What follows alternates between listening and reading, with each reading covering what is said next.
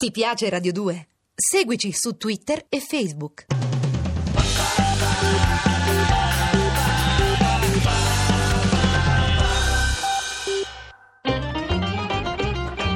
Rebetica Ginnastica di e con Vinicio Capossela.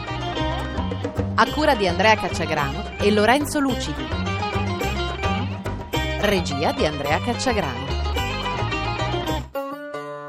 È capitato spesso di andare in Grecia non, non per il mare o per le isole, ma spesso per le taverne dove si suona rebetico e ho maturato un, un amore per, per, questo paese, per questa, per questa, musica e come tutti ho avuto un, un tipo di idea no, di questo paese. Poi dall'inizio dell'anno scorso le notizie hanno iniziato a essere diverse, per cui si è diffusa un'immagine in generale di, di questo paese eh, che prima non c'era, non, non, faremo la fine della Grecia, non siamo la Grecia, il salvataggio della Grecia, un sacco di informazione che era, mi, mi, è parsa piuttosto, mm, piuttosto univoca.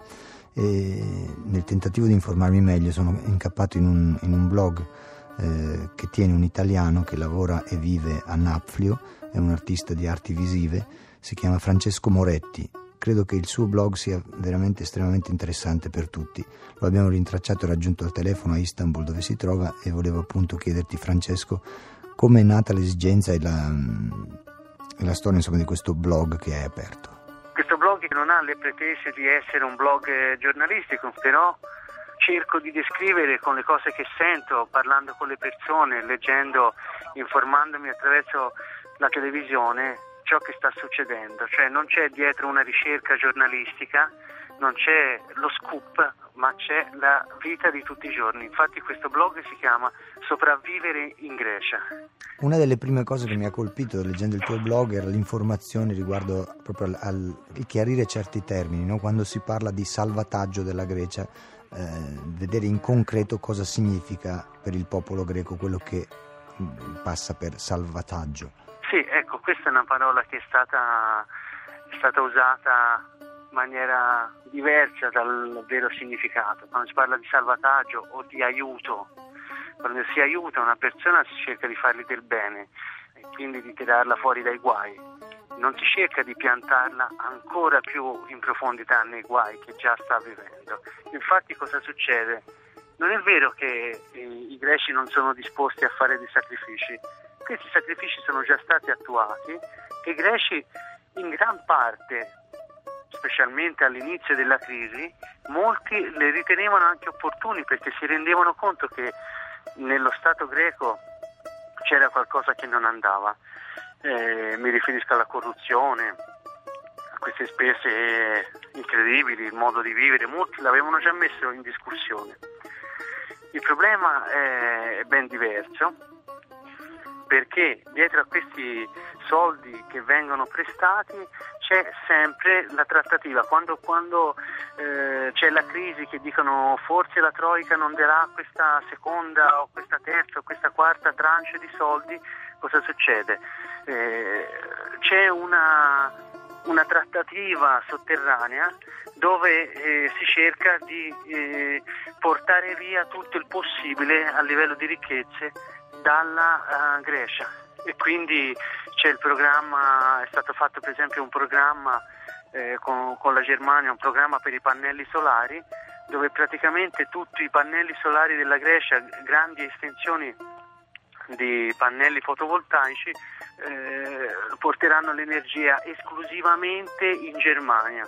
Un'altra cosa che secondo me è scandalosa, verranno fatte delle zone industriali come uno Stato nello Stato, dove praticamente non c'è eh, diritti per i lavoratori, quindi saranno cancellati anche pochi diritti che sono stati eh, lasciati e in queste zone che saranno autonome impianteranno le loro industrie le multinazionali. E queste multinazionali produrranno uh, prodotti usando una manodopera a bassissimo prezzo perché la crisi ricordiamoci che non è mai per tutti, ma la crisi è solamente per alcuni.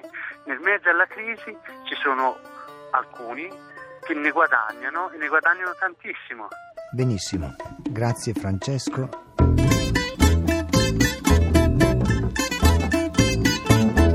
Dopo bocche, l'opiscerie, nispicizie, tricetterie, botra stuga, grazie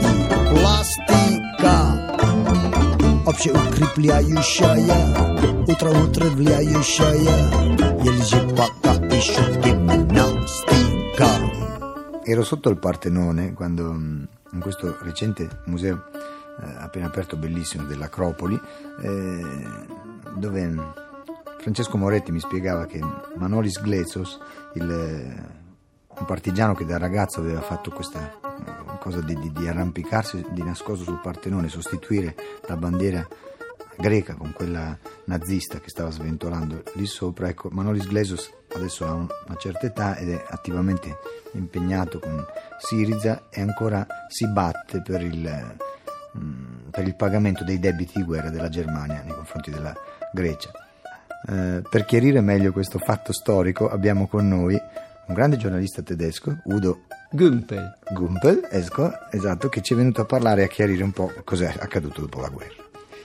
Sì, Vinicio, io ti ringrazio molto per questo invito e credo che i nostri ascoltatori, eh, così come la stragrande maggioranza dei tedeschi, non è a conoscenza di questo fatto estremamente interessante. È successo il 27 febbraio del 1953 che la Germania era a pezzi e tentava di rimettersi in careggiata e aveva bisogno della Grecia, aveva bisogno certo degli grandi alleati, Stati Uniti, Inghilterra, Francia, e di trovare un accordo sui debiti.